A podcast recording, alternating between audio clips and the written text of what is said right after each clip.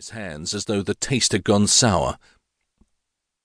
Diocail realized it was because a young boy was looking at it as well, his eyes glistening with hunger. Muir lifted the food toward the boy, and the lad scampered up the three steps to the high ground to snatch it. Even though I am no in the habit of questioning the Lord's will, Muir growled out between them, I confess, I wonder why that man was graced with such a long life when he sat at this table feasting while his own men starved.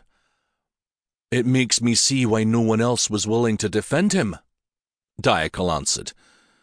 Seems it was justice that saw him stabbed in his own bedchamber. A justice ye did your best to shield him from.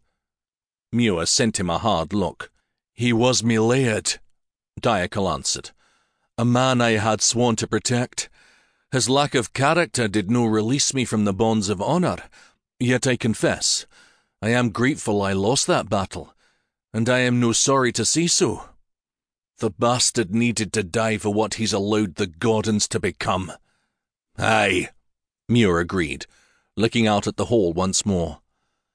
There was now a cluster of children in front of the high table, all silently begging for scraps. All of them were thin, telling him that they weren't just intent on being gluttons. No, they were starving. And that was a shame a shame on the Gordon name and Diocail's duty to rectify. He waved them forward. They came in a stumbling stampede, muttering words of gratitude as they reached for the platter sitting in front of him and Muir. The platter was picked clean in moments. Diocail stood up. The hall quieted as his men turned to listen to him.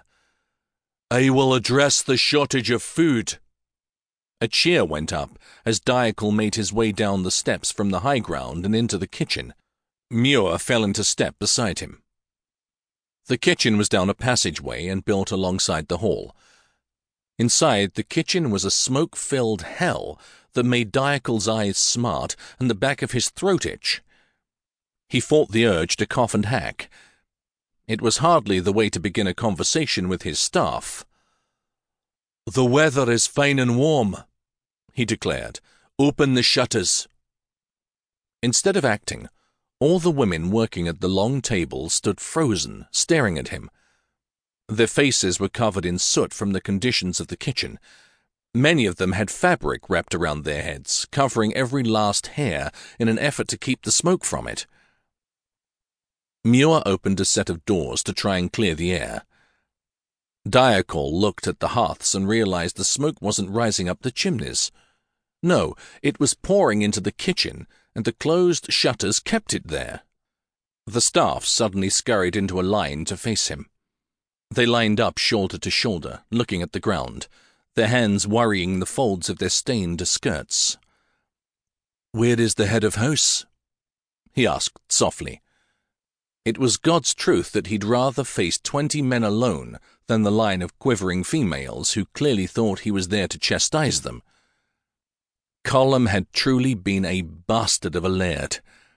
He'd made his people suffer when the true duty of the laird was to serve the clan. One of the women lifted her hand and pointed. Diocail peered through the clearing gloom and spotted the head of house. She was seventy years old if she was a day. Whoever she was, she was deep in her cups and sitting in a chair on the far side of the kitchen as she sang and swayed. Sweet Christ, little wonder the supper is a poor one, Muir remarked next to Diocail's ear. Who is her second in charge? The women continued to look at the floor. Two of them were beginning to whimper. Muir took a step back, but Diocail reached out and grabbed the man's kilt. Do nae ye dare leave me here alone, he muttered under his breath. Someone must be making decisions, Diocail said as gently as he could in an effort to coax one of the women forward. What did he know of speaking to frightened females? Two more started crying, proving his knowledge was extremely lacking.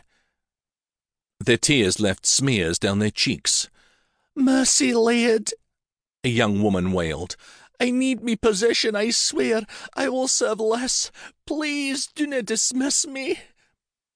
The entire group suddenly.